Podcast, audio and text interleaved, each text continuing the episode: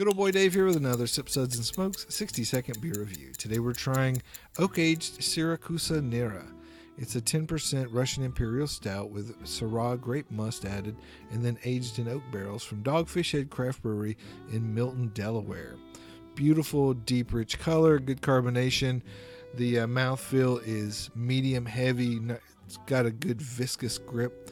Uh, the flavor and aroma, I would say, is is very intense. The grape is kind of subtle to me, but there's a lot of oak in this beer, and then there's a lot of dark chocolate as well.